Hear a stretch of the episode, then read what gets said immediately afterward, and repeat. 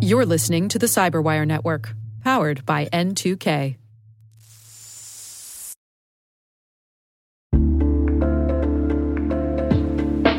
Are lengthy security reviews pulling attention away from your security program? With the largest network of trust centers, Vanta can help you streamline security reviews to win customer trust, save time, and close deals fast. Proactively demonstrate security by showcasing key resources like your SOC 2 or ISO 27001 and provide real time evidence for passing controls. And when a security questionnaire is required, Vanta takes the first pass for you. Visit vanta.com slash cyber to take a self serve tour. That's vanta.com slash cyber.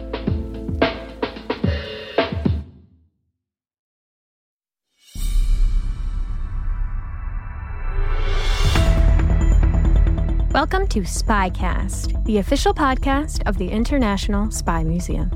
I'm Erin Dietrich, and your host is Dr. Andrew Hammond. Each week, we explore some aspect of the past, present, or future of intelligence and espionage. If you enjoy the show, please consider leaving us a five star review so other listeners can find us.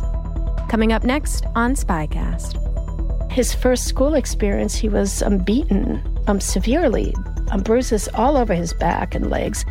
And his nurse finally showed it to his mother, who just quietly moved him to another school. But you think of a five year old going through that, and yet he became Churchill.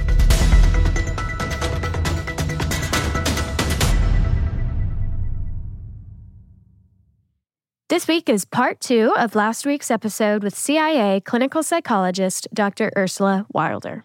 We enjoyed this interview so much we just couldn't cut it down into one episode. Be sure to check out part one first if you haven't already.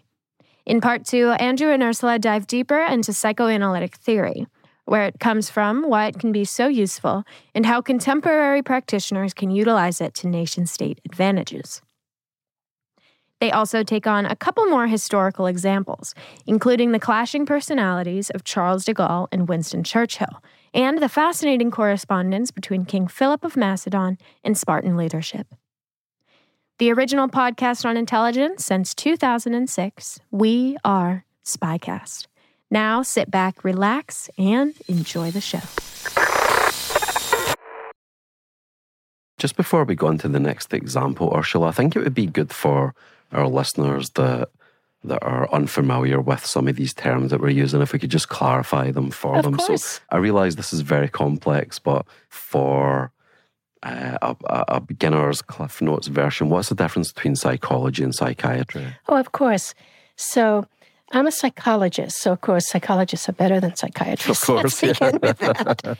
so to be a psychiatrist, you are a physician. You you begin with an MD and your specialization is in people with severe mental illness, schizophrenia, people who are hospitalized because you have the medical degree. And you can also provide medical type treatment, medication, electroconvulsive therapy. So, medication management, you need this, all of that, that, those. all of that. And we shouldn't fool ourselves. There, there are many world leaders who do have genuine psychiatric conditions like they do any other physical condition. So, psychiatrists in this um, business would be looking at what medication profiles a person, for example, is is using, or um, perhaps would work with a psychologist to look at the person's cognitive decline, or if the person has a stroke. Okay, you can remember the current North Korean father had a stroke that's just an example. Um, so the psychologists, um, so I'm a clinical psychologist. There are different kinds of psychologists. There's industrial, organizational, developmental, educational. Some are qualified to get a medical license to practice, provide psychotherapy, and clinical psychologists such as myself do that. Now, our training is more philosophical and in personality development. So, although we know how the brain and the mind can become unwell, can have conditions. You mentioned paranoia, for example. We also look at normal, healthy personalities and look at also, uh, for example, what would characterize genius. So if you think of world leaders, they're outliers by definition to a degree. yeah. And then women world leaders, by the way, are outliers of outliers. And any world leader that's in a disadvantaged group from his or her context would be an outlier. So you study what would make a person stand out like that motives, drives. Uh, a psychologist would study development through the lifespan. So we would be looking at what happens in childhood, what happens in puberty and adolescence, and then all the way through the lifespan, right before you die, there's developmental aspects that happen. So when you're assessing a world leader, the first thing you have to do is place them in those adult developmental patterns, mm-hmm. figure out where they are. You can't assess a 60 year old as if they're uh, a 20 year old and vice versa. Okay, so that's what the psychologists do. Now, social psychologists and industrial psychologists look at broader patterns of human behavior. And that's necessary in this arena as well. But they're not licensed clinical psychologists because they don't provide treatment. So there, there's, there's that group. You have to put in anthropologists as well and cultural theorists in this mix. So leadership analysis is engaged um, with oftentimes with a social psychologist because they're looking at conflicts, they're looking at violence, they're looking at broader group factors. They they might do assessments of the intergroup dynamics. Um, a great book on Lincoln called Team of Rivals, and it's a beautiful book. I, I was awarded the Pulitzer. One of, one of, Obama's favorite books. Yeah, yeah, it was one of Obama's favorite books, and and so, um, yep, and he it and she's written other Pulitzer Prize winning books, Doris Kearns Goodwin. So that that kind of is the field, okay, mm-hmm. of psychology and psychiatry. Does that help? That's really helpful. And, and, just very briefly, tell our listeners Carl Jung why he's significant. Okay. Jungianism. I know this could this could be a hundred hour like I will conversation, keep it succinct. but succinct. okay.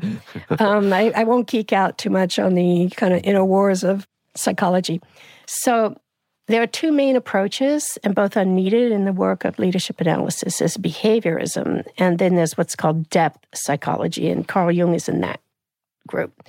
Behaviorism looks at behavior, something that can be measured. And um, it's hard to do, actually. And, and they look at behavior and what the drivers are of that behavior, both external, environmental, and internal, because thinking is behavior. You can force yourself to focus on something or to get distracted. Okay, so they're very focused on predicting behavior, and the best and studying behavior, and of course it's a truism, but it's true, the best predictor of future behavior is past behavior. If that's all you have, then you work with that. Depth psychologists looked at everything else I just spoke about, which is the inner life of an individual. And that includes what's unconscious. That's why it's called the depth. And um, the two schools there are, although there are many sub schools of this, would be the Freudian approach and the Jungian approach. But um, Jung is more generally um, useful in leadership analysis because he, he didn't think that the unconscious was just an individual factor.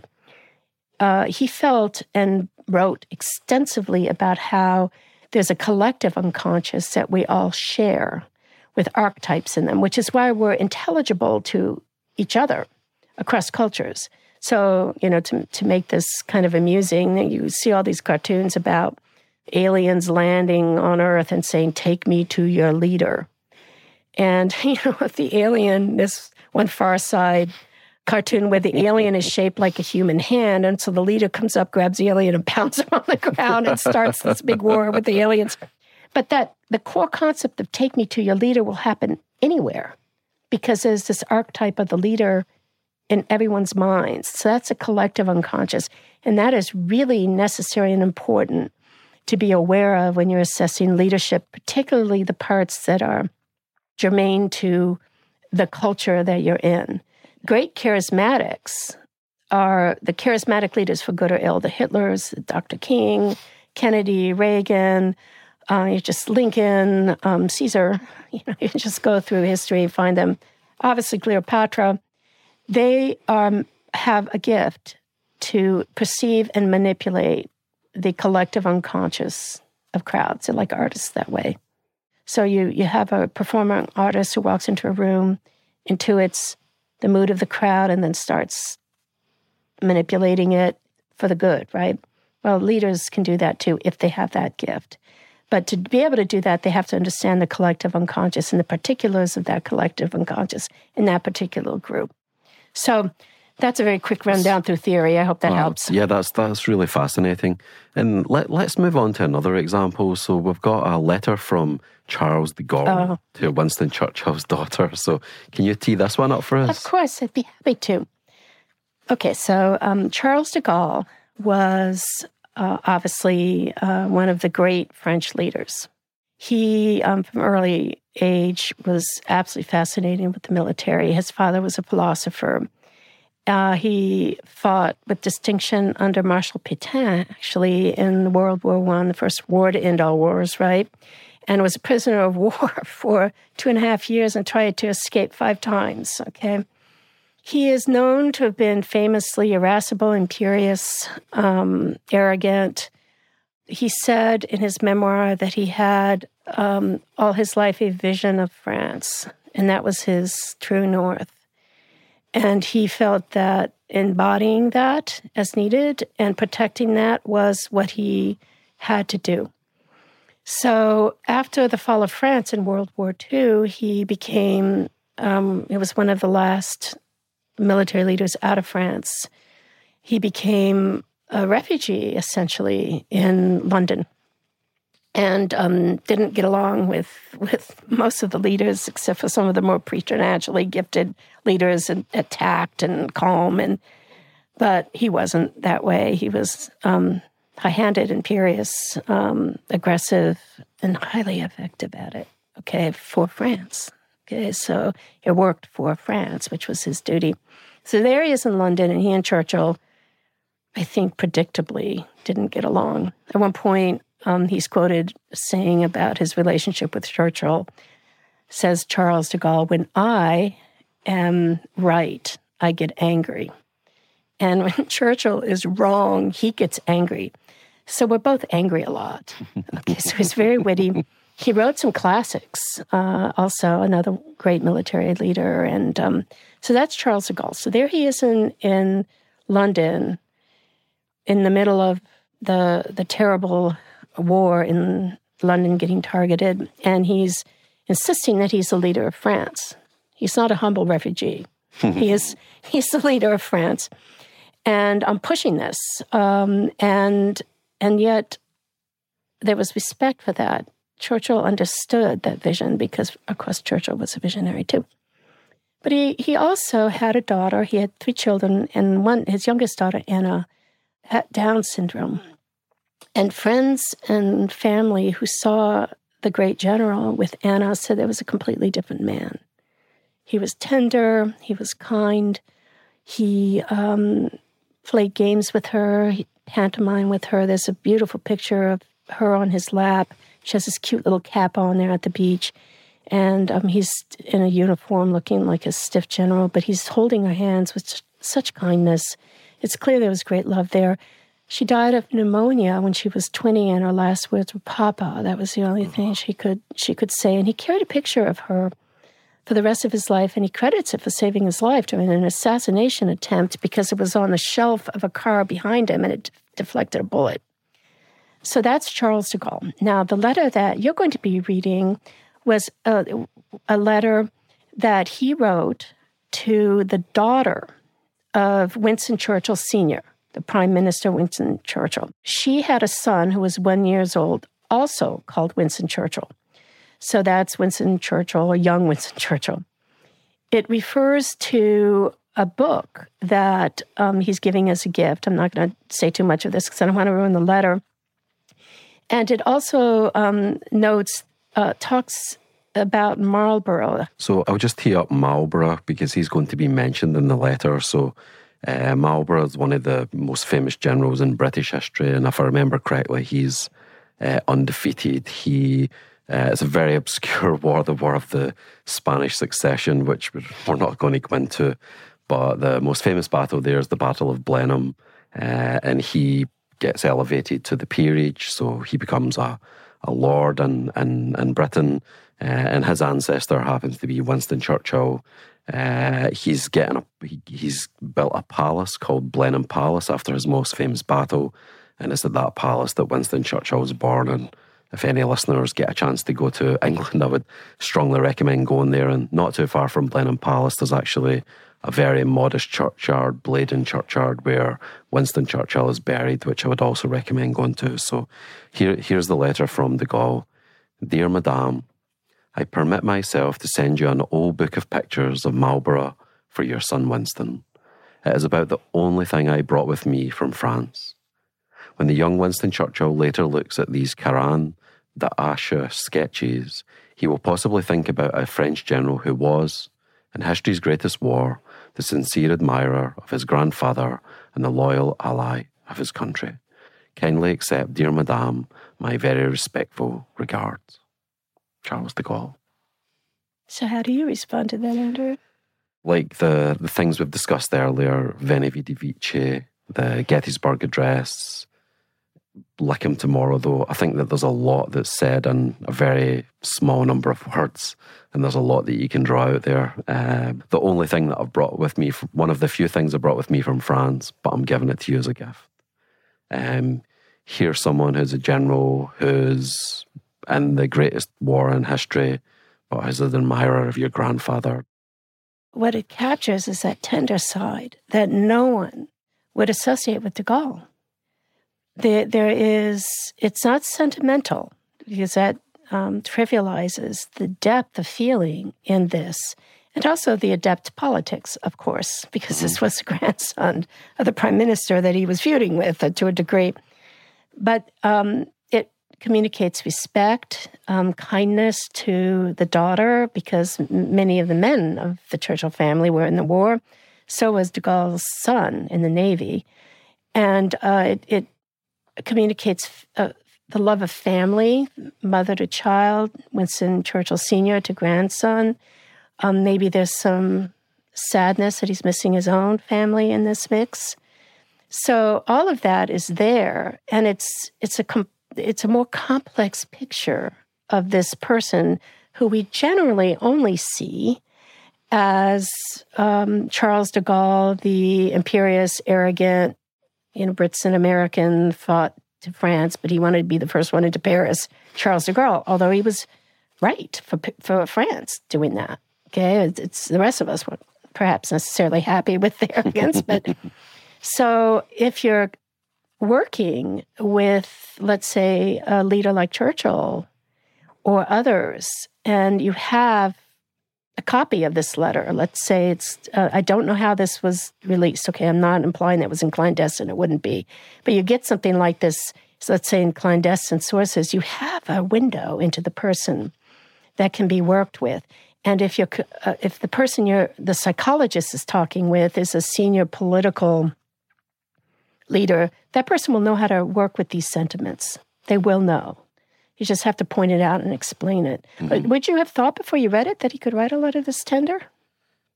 No, I mean, one of the main things that I remember about the relationship between de Gaulle and Churchill is the so the the symbol of free France during the war was the cross of Lorraine, mm-hmm.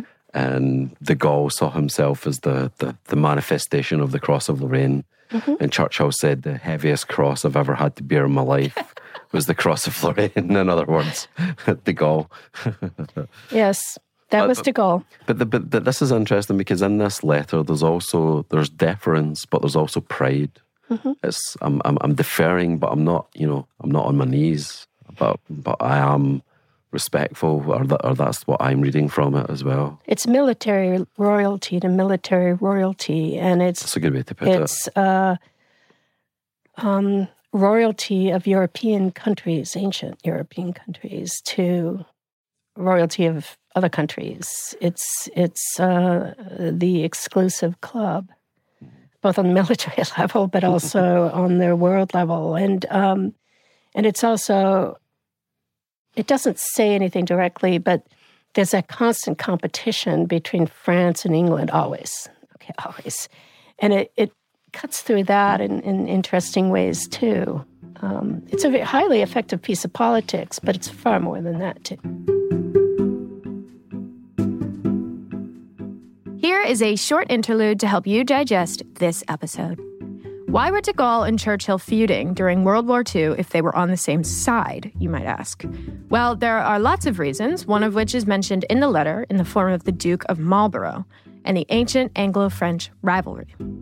John Churchill, the Duke of Marlborough, was Winston Churchill's ancestor and arguably the greatest European general in the period before the rise of Napoleon. Marlborough led a coalition against one of the most prominent kings in French history, Louis XIV, whose goal was to make his country the dominant power in Europe, which he seemed to be on the way to doing. Marlborough's famous victory at the Battle of Blenheim in 1704 changed the balance of power in Europe, and he would remain undefeated as a general. Marlborough was awarded a dukedom and a palace in Oxfordshire called Blenheim after the battle, which is where Winston Churchill would be born in 1874. Besides centuries of inherited Anglo French rivalry, these two were strong willed and proud people who were united to defeat Nazi Germany, but who also had some divergent interests, such as the future of their respective countries and empires. They also had different views on Allied strategy, and in terms of leadership, de Gaulle's position was somewhat different from Churchill's.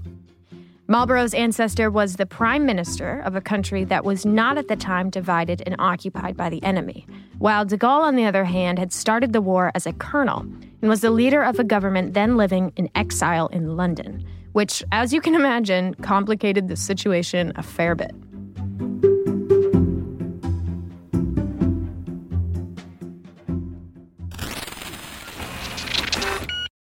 We'll be right back after this.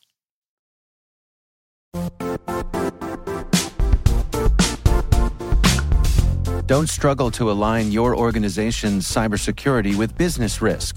Get the only solution that goes beyond reacting to threats with vulnerability and risk monitoring.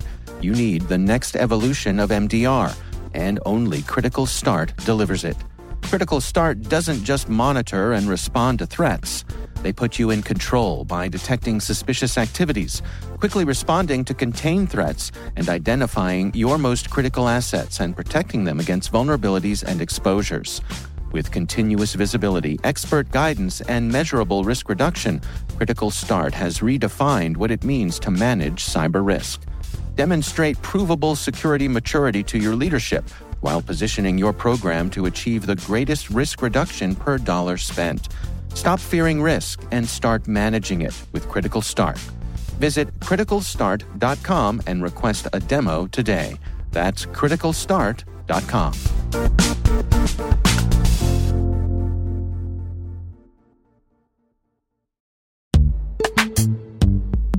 And now a word from our sponsor, Netskope.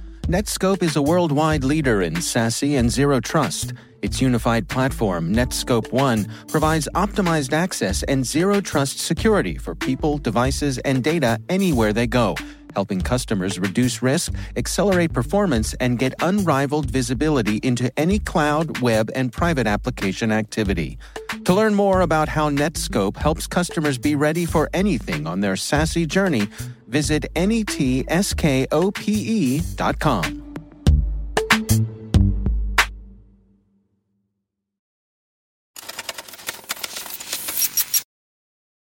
So, so let's just use this to talk about the difference between open source intelligence, so things that can be found out there in the world quite easily. Okay. So these days it would be things online, but back then it could be newspapers, radio, books, etc. The difference between that and things that are clandestine or secret or that are just not meant for public consumption. So this would be one example. Mm-hmm. Um, it's not that it was a top secret letter, but it wasn't meant for general public consumption. So, so what what's the difference? Is one more valuable than the other, or does it depend? Or walk us through how you think about these different types of of information inputs. Okay. The Please. very first thing you have to do and you add in your experience to the extent that you, are able to talk about it. you and I both have impediments because of our background and intelligence. But the first thing you always have to do with any piece of data that you get, open or not open, is make sure you understand the validity of it. How close is it to the person? If it's valid, then you know that, and it's personal, then you have a gold mine as a psychologist to work with, like this letter as an example. You you um, a good psychologist will work with all information. We do all spectrum, all source analysis, um, and you want as much as you can get of the individual as long as it's valid. So that that's an important um, first consideration. What you get in the clandestine channels is hidden behavior, like sadism. In I have a good story to tell in a sec about that, in a second about that. Um, that's fully cleared, just so I can tell the story. Um, and so you you get behavior that isn't public, but you also get the opinions of um, expert interlocutors about the individual, like diplomatic engagements, um, maybe some health engagements. So things that cannot be said publicly. You assume that whenever there's a diplomatic engagement, each goes home and writes the cable. Okay, but that that those cables or those communications are, are most helpful. Um, think Plutarch, but if that was a contemporary description of Cleopatra, how useful that would have been. So let me give you an example of, of how this can work. I'll give two examples. We had a and they've been both been cleared. I want to make sure everybody knows that. Okay, there was a leader who was famously uh, physically fit and, and um, very masculine in his presentation, and he routinely got Botox, which was obviously hidden. Okay, that's interesting. That's an interesting contrast between the focus on health and care of the body and then injecting for purposes of vanity, okay, if you want to put it that way, or maybe the opposite, not feeling so secure in self and so wanting to keep a youthful appearance. So that that's kind of an interesting piece of data, and you can extrapolate forward about aging and how aging might affect this person, because age catches up um, with everyone. And then there was another assessment I was doing on a leader and um, who spoke multiple languages and had been his his communications had been translated and captured and translated for many years. And I thought I'd go and speak with the linguists who were doing this, because of course, if you want culturally versed people, then linguists are the best. So I went and spoke with him, and they were kind of uncertain, like, what is this all about? We've never done this, and a little bit shy about whether they had anything to offer. So I started us off by saying to them, well, listen, what is the most interesting engagement you have heard in your years of in different languages translating this person for so the first one said it was um, listening to the leader abjectly apologize for um, to his leadership for not a mistake but a um, getting out of the box kind of act that he had engaged in, and and it created big problems. And this person who'd been listening to him was struck by this tone of apology, which she felt was genuine, and she didn't know what to do with it because that's the first and only time she ever heard any kind of lack of confidence or apology. So that was interesting. And the next one said she heard him I'm flirting with his mistress. Okay, and she it was such a different tone. She thought maybe the tra- the the recording came from somebody else and by mistaken, it had been mistakenly put in her translation queue. So she went and checked it, and sure enough, it was this person. And it's like, this is not the person I know, okay? And it was the one and only time this fluid, playful, pleasure centered style came out. The rest of the time, it was all business and very rough. And then the last linguist um, said it wasn't the content, but what he called the con laugh, the sadistic laugh that um, is featured in Hollywood movies and prisoners with um, psychopathic prisoners. That um, apparently Manson of the Manson family had a, a, very distinctive laugh that was of this type. Um, the context was that a subordinate of this person had handed some materials to the person who had, um, and the subordinate had warned that there were con- the content was gruesome, a massacre of innocents, and the response was this laugh. And the linguist told me the hairs on he, he was um, military veteran um, so the hairs on the back of his neck went up. That it was this eerie kind of um, um evil sound coming out of the belly of the individual Now, right there, you have three pieces of behavior that'll keep you as a psychologist busy for a good long time. Okay. and so, and you put that against all the other things that we've been talking about the history, the culture, um, the background of the person, what's known, and eh, you have to account for each one. So the um, abject apologizing suggest that the person can yield, even though the person was not one to yield on anything. The flirtation um, merely confirmed the fact that there was nothing else in this person's life other than this little moment that was in any way self indulgent. And a sadistic laugh speaks for itself. There was this kind of, in the depth of the person, was this violence just seething there and pleasure. And it was also contempt for softness. And he was laughing at um, the subordinate who dared to imply that he might be disturbed by really graphic images. Mm. So that's the kind of thing you can get in clandestine um, channels and very useful. And it must be so much easier now. Like, for example, let's just say for me, there's a ton of YouTube videos that for programs I've done with the museum. Mm-hmm. There's hundreds of podcasts. There's things that I've written, all, all kinds of things that are out there in the world. Before those types of things, they've been much more difficult to gather or to round up. But now you can probably sit and through using the internet, you can probably gather so, so, so, much data. How how do you boil all of it down? Because it seems it seems like now the problem may be the abundance of data as opposed to you know we're struggling to get enough. What you need more than anything is spontaneous behavior when the person is not observed, like the Charles de Gaulle letter. Hmm. And that will give you that different optic that is not part of the public persona. But the public persona is in and of itself interesting. And uh, over I'm not t- suggesting anybody would be interested enough to observe me. I just thought that was a good. Well, example. it's it's you know what um, Zelensky said on this front. He said that um, publicly in the press that um, in it was I think it was a New York Times interview that uh, every leader now needs to be attuned to in a way of technology because, in part of what you're describing, that all of this can be crunched together in an algorithm and fairly superficial assessments can be made. Where it's more telling right now, anyway, is health.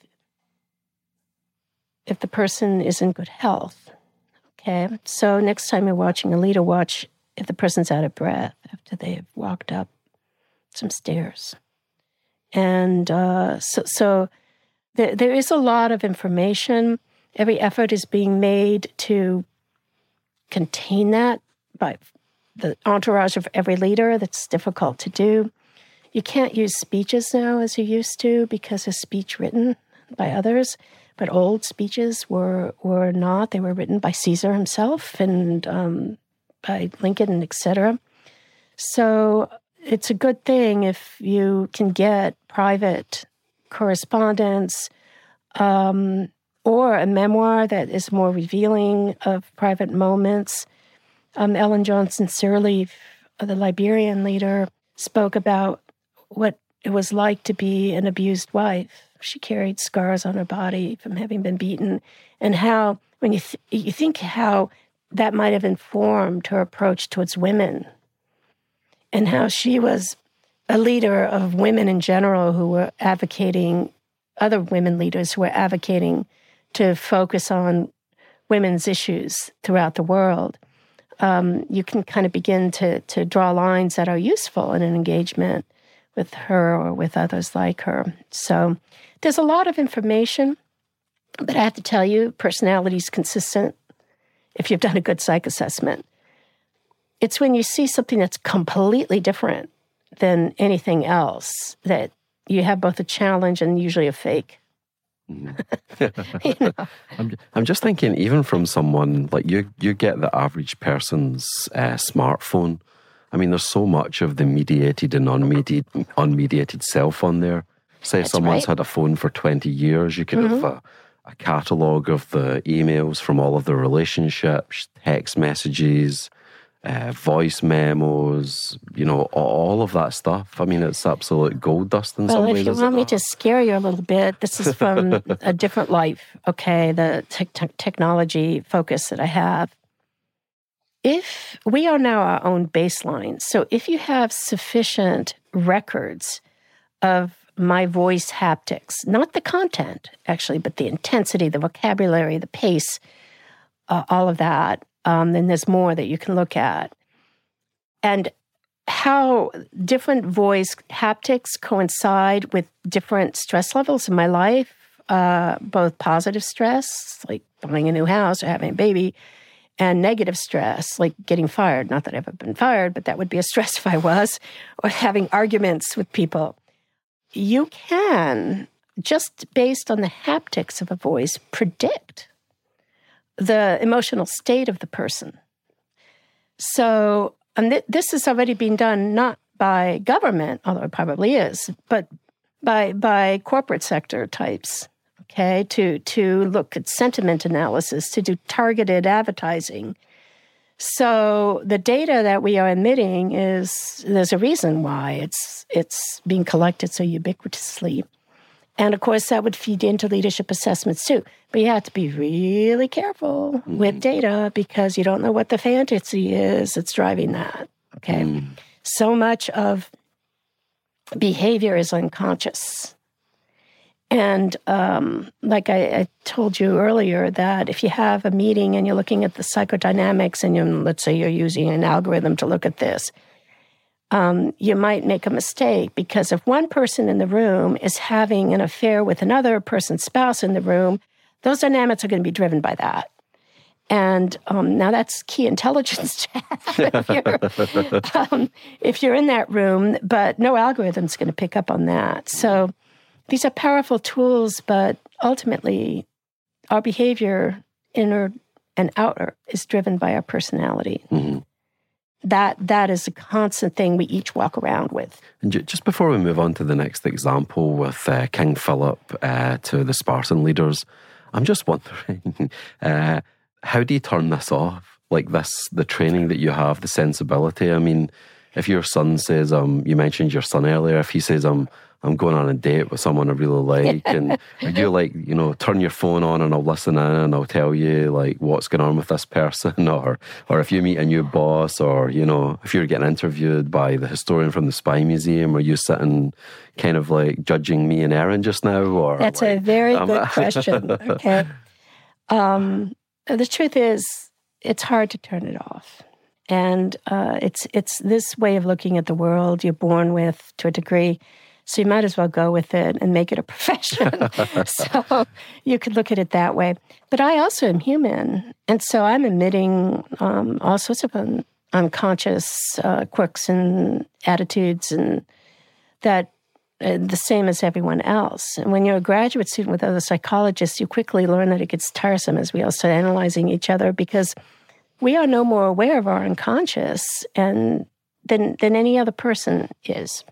So what you do is when you're on task, you enjoy the craft and you're doing it.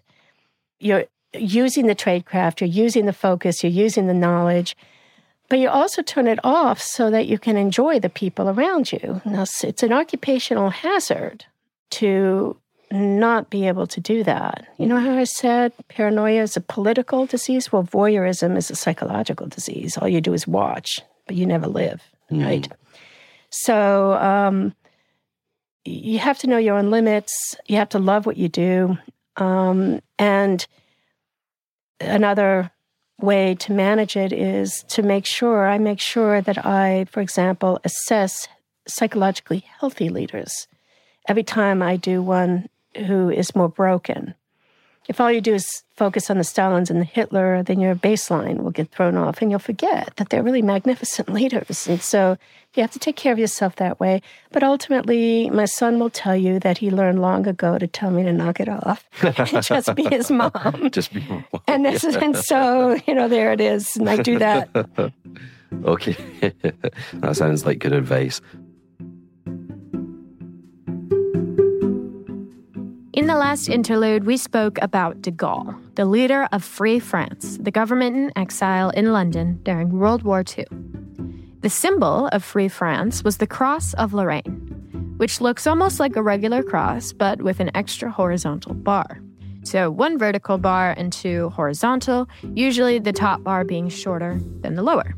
The name refers to the region Lorraine in northeastern France, which has borders with Germany, Belgium, and Luxembourg, a location that has meant Lorraine has been at the crossroads of modern European conflict consistently. Germany twice annexed Lorraine from France, first in 1871 after German unification, which came to an end after World War I, and then again during World War II when it was occupied by the Germans until the liberation of France. While its roots are much older, the annexation of Lorraine by an ascendant Germany in the modern period is where much of the Cross of Lorraine's power as a symbol of resistance comes from.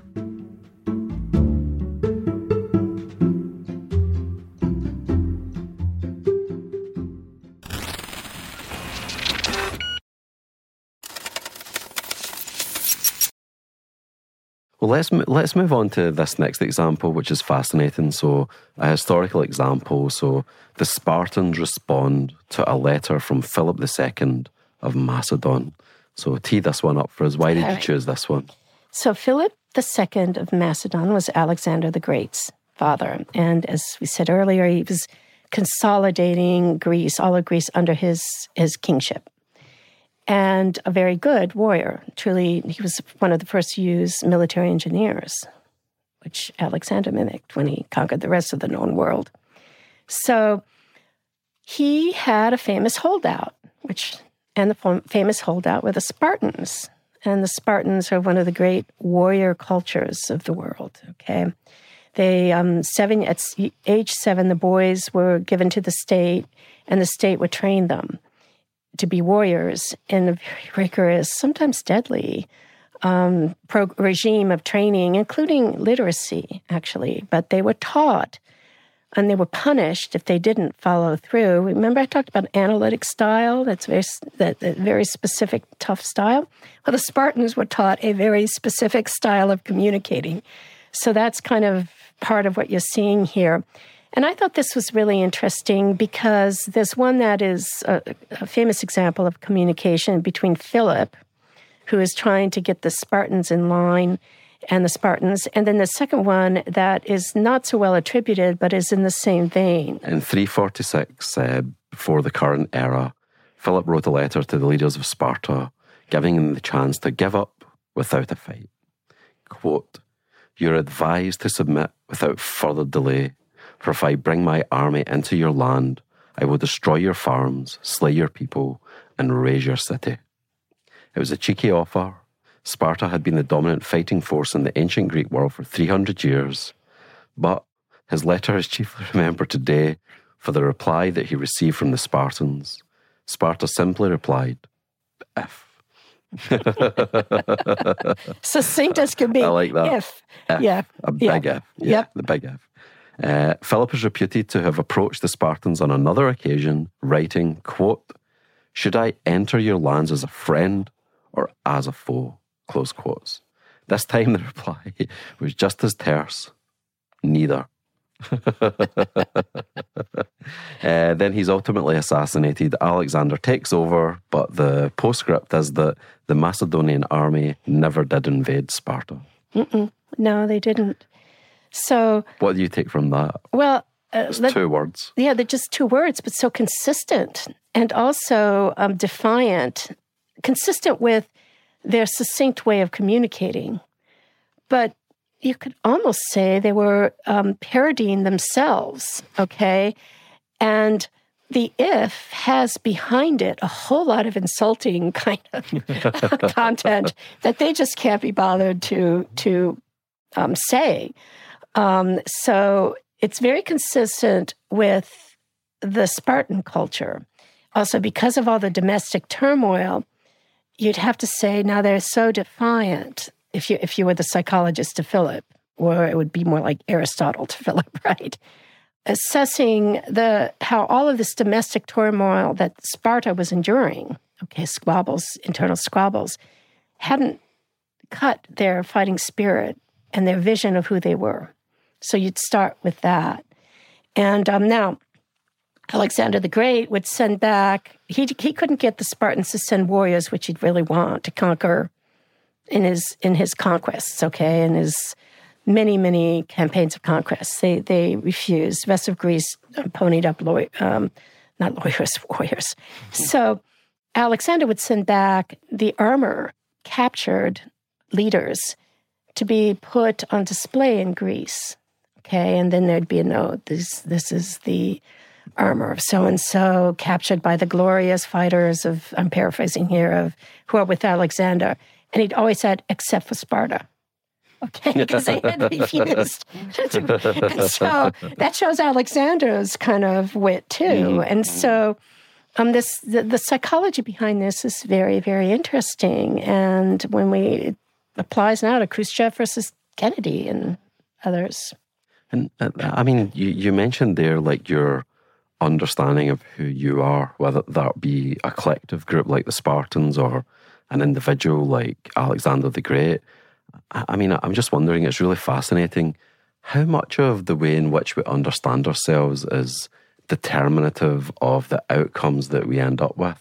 So, if I, for example, if I think that, you know, I wasn't treated very well growing up, I don't have a very good sense of self, I don't think I'm going to make very much of myself, I'm probably going to get by and be okay, then that is what's going to happen. But if I think that, you know, I am amazing and I'm going to do amazing things with my life and I'm going to make lots of money and, you know, lead, etc. Like, how much does that then lead to that outcome, or, or, or how much of the? I mean, this is like a six the sixty-four thousand dollar question, right? But how much does our thinking determine the outcomes?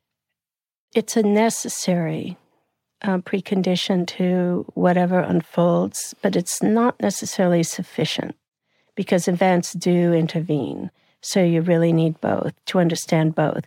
But somebody who has low self esteem and doesn't think that he or she can account to anything will not try. Unless somebody steps in and says, You have something, let's make something of that. And then it changes because the external stepped in. Okay. Uh, so let, let me give you a very good example. There have been studies of personality using twins, identical twins separated at birth. And it's uncanny how much their personality and their choices mimic each other, unlike other siblings who are separated at birth and don't have the same overlap. Okay, and so the studies have concluded that 50%, 50, 50% of personality is inherited. Okay, um, it begins with temperament. But where that goes depends on the nature of the upbringing. Okay, so let's talk about um, Saddam Hussein. His mother rejected him at birth. She wouldn't uh, cradle him. And in, in that culture, the baby suckles immediately. She just rejected the baby at birth. She was depressed. And he went through an abusive, um, rejected time with her until about age two. Remember, you're not thinking chronologically even at that age. It just, and um, was sent off to an uncle who abused him, perhaps sexually. And then he's sent back to another uncle who sees something in him and gets him educated. Saddam Hussein was driven to be educated. I talked, uh, he was one of those, uh, he knew he had something like Lincoln, right? It's funny to say both names together, but they have this vision of themselves. And then he became the Saddam Hussein that we know. Um, clearly, he had psychopathic features in his personality. He had two sons, Uday and Qusay, and if you remember them, they were very disturbed. But they told stories about how their father took them at age seven, which is the age of maturity or first step of maturity in that culture, as a kind of a birthday present to participate in tortures and to kill people in the basements of, of the dungeons. Now, those who didn't have a chance to become anything other than what they became, that doesn't mean they're not responsible for that. But it's a combination of genetics and circumstances and will and drive, because Lincoln was also abused. Um, Churchill had very serious neglect growing up, what we would call neglect okay, although it was standard way. of of raising children. Then his first school experience, he was um, beaten um, severely, um, bruises all over his back and legs. And his nurse finally showed it to his mother, who just quietly moved him to another school. But you think of a five year old going through that, and yet he became Churchill. And so, what carried him through was a beloved nanny who became his mother figure, and he loved her till the end. So, it's it's both, okay? It's the danger isn't saying it's one or the other. It's mm. both. Like chicken and eggs, it's always both. It's an interplay. I mean, Churchill's a fascinating example because he said, I remember he said, all men are worms, but I do believe that I am a glowworm. Uh-huh, yeah. So even from when he was young, he believed that he was going, he was destined for greatness. Oh, and he, he and he encountered so much you know, failures. Lincoln's another good example. So many failures along the way, but they have this vision of themselves. And I guess for every Lincoln and Churchill, there's probably a thousand people that don't end up and you know manifesting that vision. But for those that, that they actually did do it, well, I would say that world leaders of that ilk are genuine geniuses, and it's a lonely thing to be a genius. You know you're different. You know you see things differently. You know that you can work with people differently. You know you have gifts.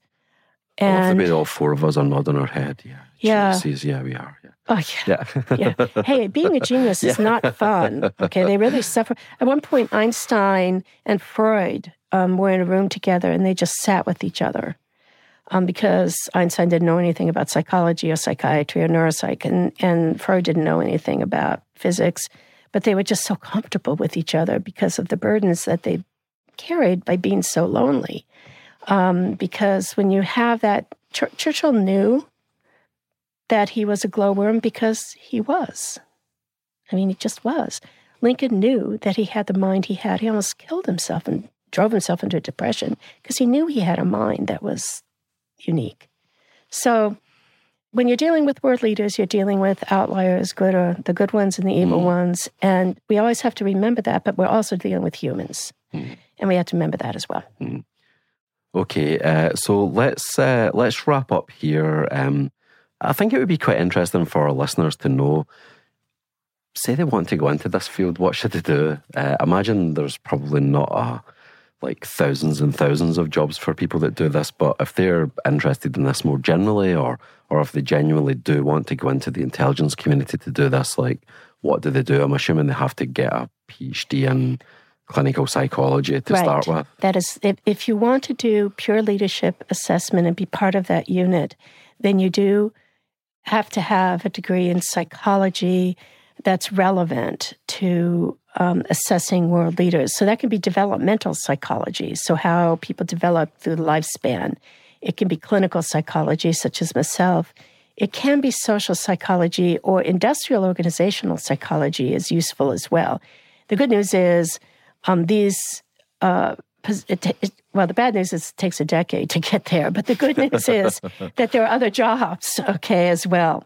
So that's to do the psychology assessments, okay. But to be a leadership analyst, you can go a different route. Now, you have to remember you'll be working with psychologists to do the psychological part, but you get to do the political part. And every great biographer, I say to people, if, this, if you want to understand what this feels like, pick a leader that you love or love to hate and find a very good, it's got to be a good biography on that leader and read it. They're all they all say, well, psychology doesn't help. And then every other word they use is psychology, which is kind of funny. They've read a lot of bad psychology and they don't want to ever go there. But um, that is more akin to how you would be thinking if you were going to be a leadership analyst. And job in political theory and economic, really anything that gets you in the leadership analytic track would get you doing this. And some move on to other things because analysis, at least at the agency, you rotate through different different types of work, or some just love it so much that they stay there. So. Mm. Wow, that's that's really really fascinating. And and just br- briefly to close out, where where could they go just to so that they can make this decision, or so they can educate themselves more?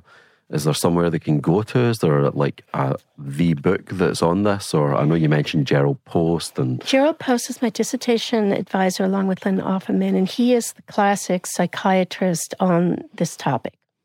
And um, some of my work too is oftentimes used now. My unclassified work can always tell when the semester has started because people start reaching out to me on LinkedIn because they've been assigned my work.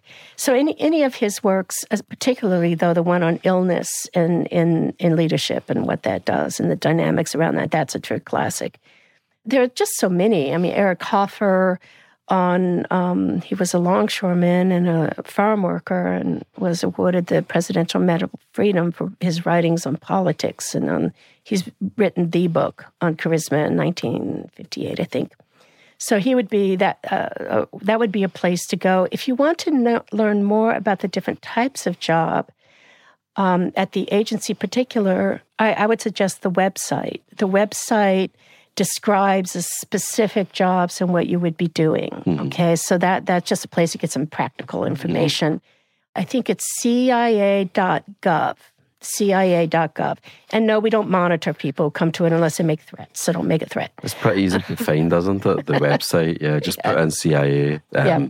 If you go to the Culinary Institute of America, you've reached the wrong place. Yeah, yeah, that's right. Culinary Institute. we sometimes, uh, you know, do that ourselves. And so for a while there, they were um, the, uh, working in our agency dining room. It was fun. Oh, really? CIA and CIA. We had extras there.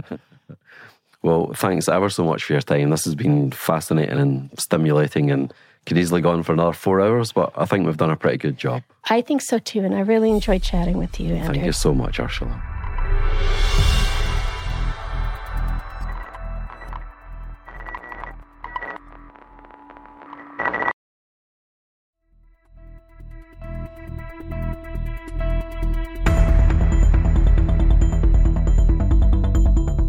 Thanks for listening to this week's episode of Spycast. Please follow us on Apple, Spotify, or wherever you get your podcasts.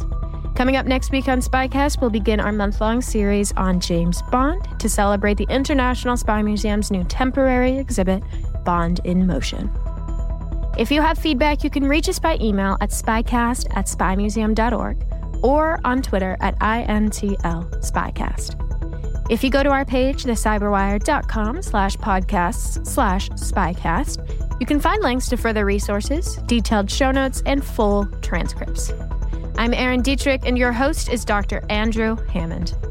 The rest of the team involved in the show is Mike Mincy, Memphis Vaughn III, Emily Coletta, Emily Renz, Afua Anakwa, Ariel Samuel, Elliott Peltzman, Trey Hester, and Jen Eiben. This show is brought to you from the home of the world's preeminent collection of intelligence and espionage related artifacts, the International Spy Museum.